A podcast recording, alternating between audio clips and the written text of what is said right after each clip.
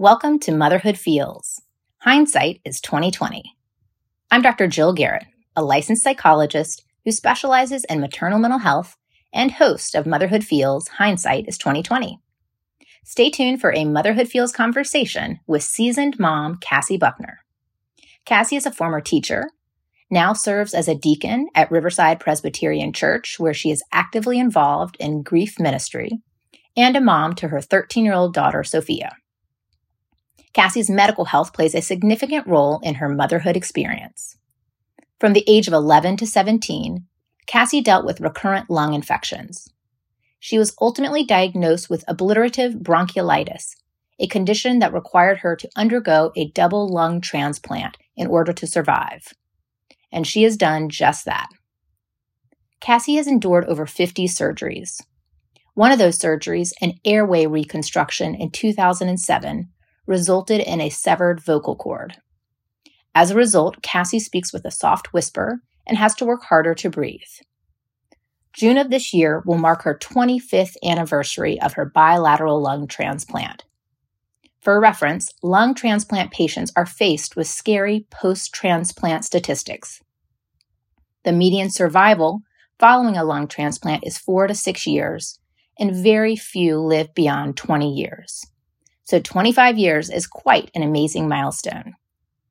In addition to Cassie's strength and fortitude, she is also one of the first to bring you a casserole for good and hard things in life, is a hands down fantastic friend, and is a self identified hugger, something I am not. Listen in to Cassie's remarkable story, one that is full of grace and grit. Check her out next.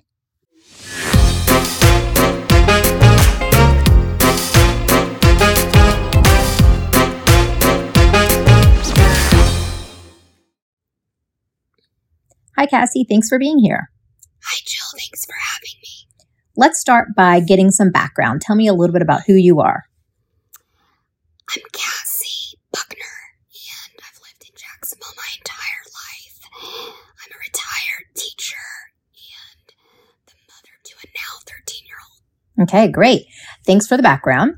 And we have heard already that you are uh, dealing with and have dealt with health problems really for the majority of your life. And I know that your health has impacted uh, your experience as a mother as well. So, could you tell us a little bit about um, your motherhood journey, how you got to be a mom to Sophia? At first, I, I never thought I was even going to be able to be a mother. So, my journey into motherhood started with um, a, a big fear that I was never going to be able to have a child. After my transplant, the doctors pretty much said, We can't force you to not carry a baby, but we're going to highly advise against it. And I remember I sat in the doctor's office and just cried after they told me that because I didn't really see a way around having a baby and also staying healthy and, and being able to keep up with being a, a lung transplant patient. Yeah, so you've had this transplant for almost 25 years eh, as of June, which is remarkable.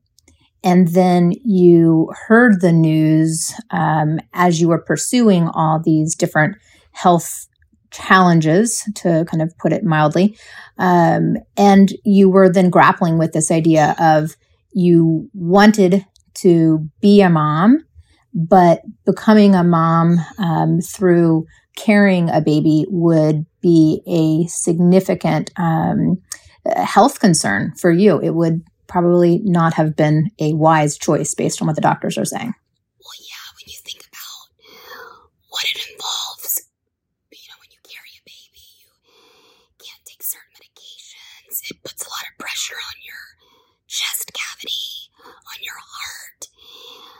And it just, it was a risk that was too big for me to take after what I went through to be able to live. Yeah, that makes all the sense in the world.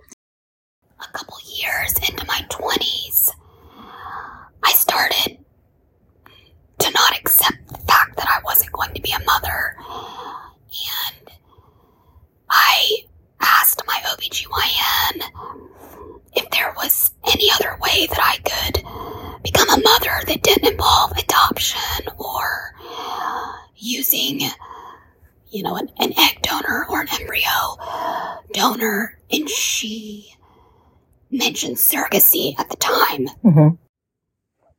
Once she mentioned that, I honestly didn't even know what that meant. So, of course, I went home and Googled everything and anything about surrogacy. Mm-hmm. Yeah. And so let's think a little bit about that. Um, my guess is you had to find a doctor and more information and have some support from the medical field around this all. Tell me the next steps in the process. I asked her specifically, I said, Do you know doctors that do this? I mean, this was 15 years ago, Mhm. so surrogacy was not something that was, um, it wasn't something people really understood back then. Mm-hmm. So I literally opened the phone book and found Florida Reproductive. Yeah. And that's where I went. And so that's FIRM, I think is the acronym, right? Yes, yes. And there you worked with a provider I think you had a good connection with. And tell me a little bit about your experience moving through uh, FIRM. when I first called and told them what I needed to do, what my situation was, they immediately put me as a high risk person, which left me to see Dr. Winslow because I think he's the one that sees, or back then he was the one that saw all the high Mhm. patients. So I went and met with him. He gave me the lowdown on surrogacy, and then he said, But Cassie, you need to come back after you're actually engaged. Okay. so you got engaged, you moved through um, your marriage, and then it sounds like you must have checked back in with uh, this provider. I did. I, I, I really wanted to go into this knowing everything I could know, everything I could know because there was so much involved with sur- gestational surrogacy. Mhm. With gestational surrogacy, which means someone else is going to carry an embryo that you and your husband create because there are different types of surrogates Right. you have to have a lawyer to draw up paperwork. You've got to be cleared by your doctors. You have to find someone that's willing to carry your baby. Both people have to see a psychologist. hmm And there is an emotional aspect and a financial aspect that are also very overwhelming. hmm Yeah, that would uh, certainly be a lot to have to endure. And then I'm imagining also you're uh, navigating your own health and all that that entails. So tell me a little bit about what that felt like as you were pursuing attorneys, moving through psychological evaluations, um, looking to find a surrogate. What was going on for you during all of that?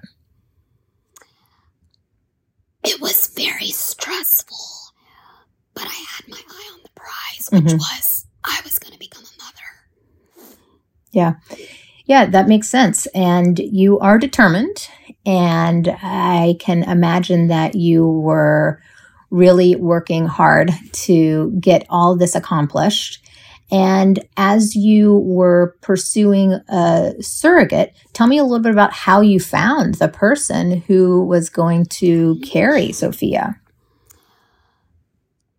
That was one of the biggest hurdles throughout this entire process.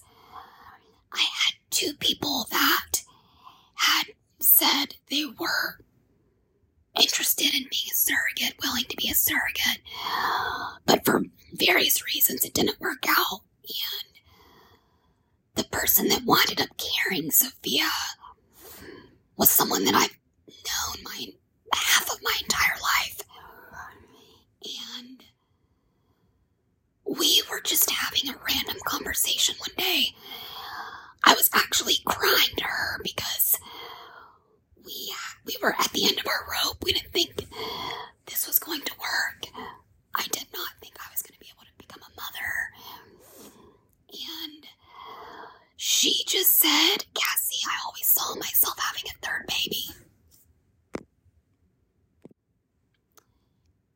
So after she told me that, I started crying. She started crying. I was like, when can you come to the doctor with me? And the next couple weeks, she was ready to go to the doctor.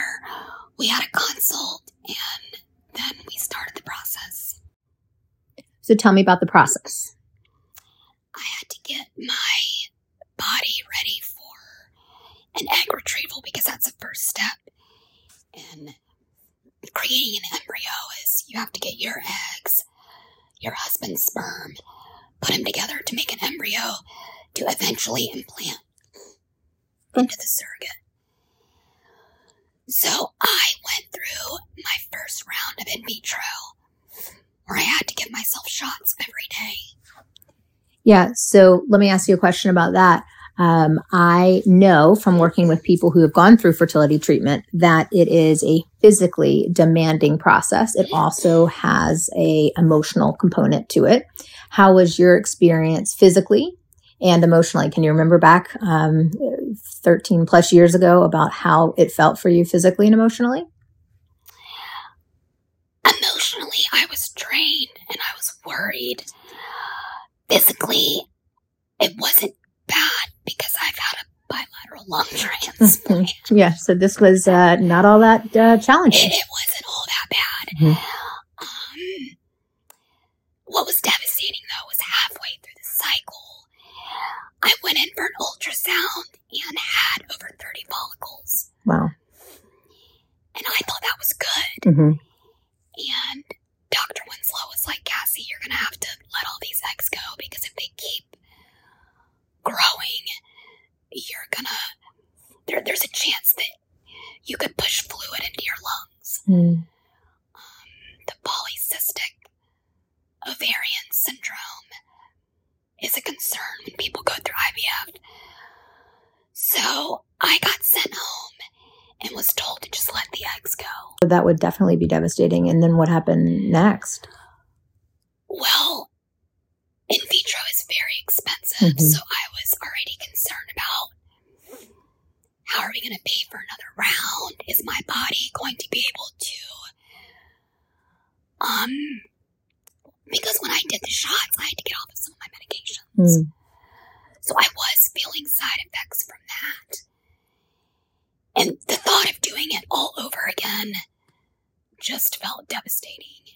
And um, I just, I felt worn out. Mm-hmm. Yeah, that makes sense. And so you then have to kind of gather your reserves, both emotionally, perhaps fin- financially, uh, to move forward. What happened next? After a couple months of crying and feeling sorry for myself, I was like, I'm not going to give up. I want to be a mother. I went back and saw Dr. Winslow, and I was like, we're going to have to figure out something. Mm-hmm. And we did. I wound up taking a very small dose of Clomid.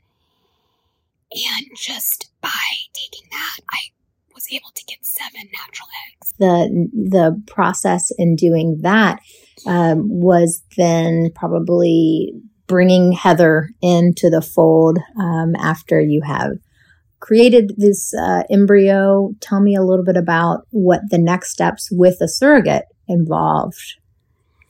Yeah, so once we knew we had embryos mm-hmm. that were really good quality, because your embryo quality is a thing. Yeah. And Heather started to prep her body to receive the embryo because they want her body to be able to take it so it'll stick to the mm-hmm. lining. Mm-hmm. Yeah. So she is working to get herself in probably a physically um, you know, well state.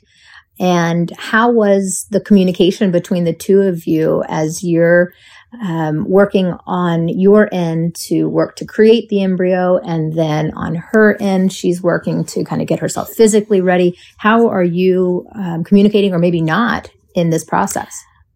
We communicated every day. Okay. I mean, at the time, I was demanding and controlling, and she was very, very patient with me.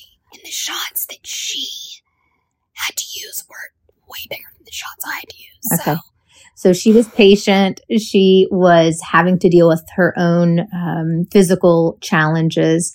And then, uh, when did you? Uh, what, what, happened next? What what uh, what happened um, in terms of the the implant or implantation? So Heather agreed that she would try three times Mhm.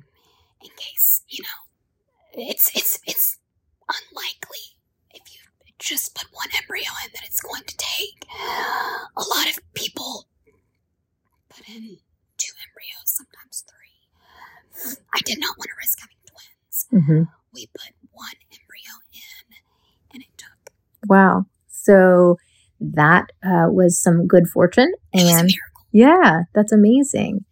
And w- tell me what um, what it was like when you learned about this. How did you learn? Where were you? What was the reaction? I was in my classroom on a planning day with my best friend at the time, and I got the phone call. And they call with your HCG, Heather's HCG levels. Mhm. And I just started crying. That's so exciting. I Yeah. mean, it was the best day of my life. Oh, that's awesome. Yeah. And then my sense is you are now all embarking on this pregnancy journey together. Um, and what do you recall about that? I was still a controlling, crazy psycho. and, and Heather carried Sophia for 41 weeks. wow. Um, we spoke every day. I went to every appointment. I feel like, even though I didn't carry Sophia, there wasn't anything that I missed. Yeah, you were there for every step of the ride. Yes. Mhm. Yes. And um, as you got closer to the 41 week mark, tell me a little bit about what the thoughts were around delivery. Did you guys, my guess is you had probably discussions about what that would look like. Well, Heather had, she had two children of her own Mhm. that she had delivered naturally. Mhm. And so with Sophia, I was like, girl, you do whatever you need to do. Mm-hmm. get whatever medication you want. She was very adamant about delivering Sophia naturally. Mhm. She had a very detailed birth plan, Mm. and um, she did deliver Sophia naturally. And so when you say naturally, do you mean vaginally, without medications, a combination of all of that? She didn't want it, but she didn't want medication. I see. So they had, she didn't even want an IV. hmm They forced her to have an IV because she had to have pitocin. Okay. Sophia was her longest, hardest delivery ever. So tell me a little bit more about what you remember about Sophia's birthday. I remember I tried to just kind of stay in the background because I'm a naturally high strung person and I didn't want my my my emotions to overflow onto Heather when she was just a peaceful saint mm. doing her breaths, being calm. I'm literally in the corner like freaking out That would be so hard. trying to just control the shit out of something that I can't control. so you're off in the background or in the corner, and she's over here laboring. Um, and then, and it sounds like it was a long process. Um, tell me when, what it was like when Sophia was there. My OBGYN at the time was also Heather's OBGYN. I also was very close with my OBGYN, and she let me pull Sophia out. Wow, I didn't know that. Maybe I did, and I'd just forgotten. She was like, Do you want to help? And I was like, No. She was like, Cassie. And I was like, All right. So, what? Tell me about it. Well, I remember I helped her pull Sophia out, and I freaked out because Sophia's head was white. Okay. And I like thought something was wrong. Mm-hmm. I think most mothers don't clearly see their own baby coming out. Right. But when the baby comes out, when Sophia came out, clearly when they get oxygenated, Uh huh. their skin becomes Yeah. And so here you are actually physically pulling her out. Yeah. And what was after she she she came out, and it sounds like she kind of became full of life. Um, what happened next? I put Sophia on my chest. I was, I mean, I was just shocked. Mm-hmm. Mm-hmm. Heather was, I, I, I mean, she was just so calm. Mm. Like, it's like you would have never been able to tell she just pushed out a almost nine pound baby naturally. Oh my God. No medication. I laid Sophia on Heather's chest also Mm. after Sophia's dad held her. Mhm. And Heather and I just cried together. I Mm. mean, it was a miracle that that that that worked as seamlessly as it did. I can kind of visualize the scene, and I'm wondering what, if any, conversation uh, you had with Heather ahead of the birth about how involved or how not involved she would be after Sophia was born. I think because we were friends already, Mm-hmm. that that conversation just didn't even need to happen. Like Heather was going to be in my life, just like you are, and just like I've got friends that, you know, I think she'll always have. I knew she would always have a special bond with Sophia, Mm-hmm. Mm-hmm. but the role afterwards was never anything that we really discussed. Okay. And Heather is now probably moved to recovery. Baby does what? So Heather stayed in that room. I actually, which is the purpose of the lawyer, they have to go to the hospital to make sure the mother can have her own room, get all that set up. So I took Sophia with Brad to another room, and that's where we stayed. Okay, so you stay in the hospital. I yes, I mean we stayed. Right. And how long did you end up having to stay? I mean, do you stay the night and with the baby or can the baby then go home? I don't We even did stay the night. Okay. And then Heather's recovering and she's in her own space doing her own thing. Yes. Okay. Um, and then I, I suppose once everybody gets to a space where discharge is ready, you then head home to your house with your baby. Yes, Heather was discharged before us. Mm-hmm. I know she had to, you know, she had a lot of bleeding afterwards. Mm-hmm. And then Brad and I took Sophia home the next day. Okay. Uh, what do you remember about taking her home? I remember it was raining and I was sitting in the back with her. And I just remember I was like, Brad, just drive really, really slow. Mm-hmm. Like it's raining. We have a miracle baby. Mm-hmm. Don't mess it up. We need to get this baby home. So she made it home, and you're now in this postpartum period. And I'm wondering what you remember about life in those early days. I think for women that are able to carry their own babies, they've got this period of nine months where they bond with the baby and they kind of get ready. Their maternal clock just gets ready for this baby to come. And, and I went from it's Monday, we're going out to dinner, getting the nursery set up. Oh, it's Tuesday, we've got a baby. Yeah. So the adjustment process was a bit more extreme, maybe. Yeah, I Mhm. mean it's it, it was kind of night and day. Mm-hmm, mm-hmm. And you now are home and navigating life with Sophia. And I'm curious uh, about how your health played into to that experience in the early days of Sophia's life.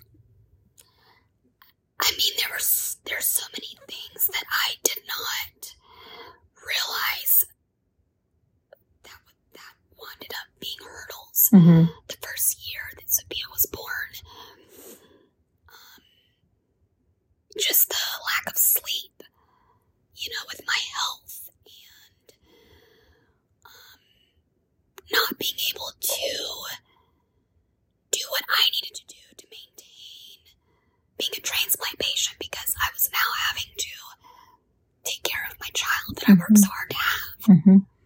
Yeah, and, and um, I remember you saying something about having to separate from her a little bit in the beginning because of some of the live viruses with vaccines and things like that. Tell me about that. Yes, transplant patients are not allowed to receive live virus vaccines, Mhm. or at least lung transplant patients are not. So when Sophia went to the doctor to get her shots, I had to be away from her for a week and a half. Okay. And was Brad just on solo duty during that time? Oh no, she got shipped to a grandparent's house. Okay. There, there's never an option of Brad being on solo duty for a week and a half. I think anybody having to do solo duty, even for a day, would be hard. but a week and a half with a, a newborn would be very tough. Uh, so then you get reunited and you are, uh, you know, trying to to figure out how to manage your health and and Sophia. Looking back at, at this all now, uh, do you have things that you would have wanted to have done differently that would have made the process easier or uh, just a bit smoother? I don't.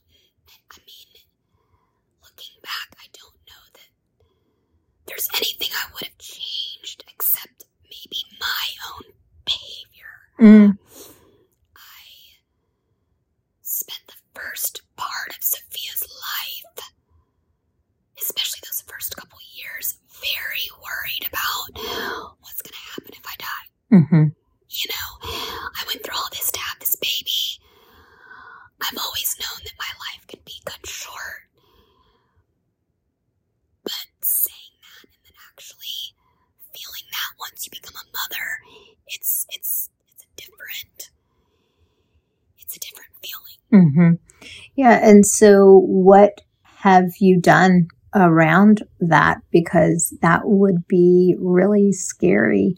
And especially when you have a baby now, I can see how that would really heighten the fears. I definitely got into therapy many years ago. I, I, I actually went and saw someone a year after Sophia was born because I really was struggling with all of these, all of these things. And I had to get to a place of acceptance that my health situation was not going to change. And I really have tried to not let fear drive my car anymore. Mm. Because when you're trying to be a mother with fear driving your car, it doesn't it doesn't play out well in everyday life. Mm-hmm. So it's it's I would say it's taken me all of this time. Sophia's now 13 for me to be able to just live in the present and to attempt to intentionally parent her. Mm-hmm. That's hard to do. Tell me what your screensaver says on the back of your phone. Oh, you saw that, did you, Jill? Mm-hmm, I did. It says, until death, it is all life. That sounds like a perfect mantra to hold on to and one that you obviously live by. Yeah, I. It's it's so true that every minute we have here is just. I mean, for me, every minute I've had is a minute I almost didn't have. Mm-hmm. So, I think being a mom sometimes it's so easy to just get lost in the day to day, the shuffle, the the ins and outs of all the things. But um, for me, I always just try to bring it back to feeling grateful that I have my breath and that I'm alive. Mm-hmm, mm-hmm. Um, you have quite a remarkable story. Um, as you look through and kind of track some of the things we've talked about here today, are there things that I haven't asked you about or things that you would like to share that we didn't really touch on? As morbid as it sounds, I never thought I would live long enough to see Sophia turn 13. And she did a couple weeks ago. So that was just such a beautiful day for so many reasons. Mm-hmm. Well, I so appreciate you telling us your story, your experiences. We've just scratched the surface, I know. And because I know you, I know there's a lot more to your life as well. And honestly, it could be podcasts and podcasts long. Um, but you have such a remarkable life, a great, great grit and resilience. And I'm so glad that you're my friend and that you have lungs that are superhero lungs that just keep you kicking. Do I get a 20 second hug now from you? Thank you for being here, Cassie. Thanks, Jill.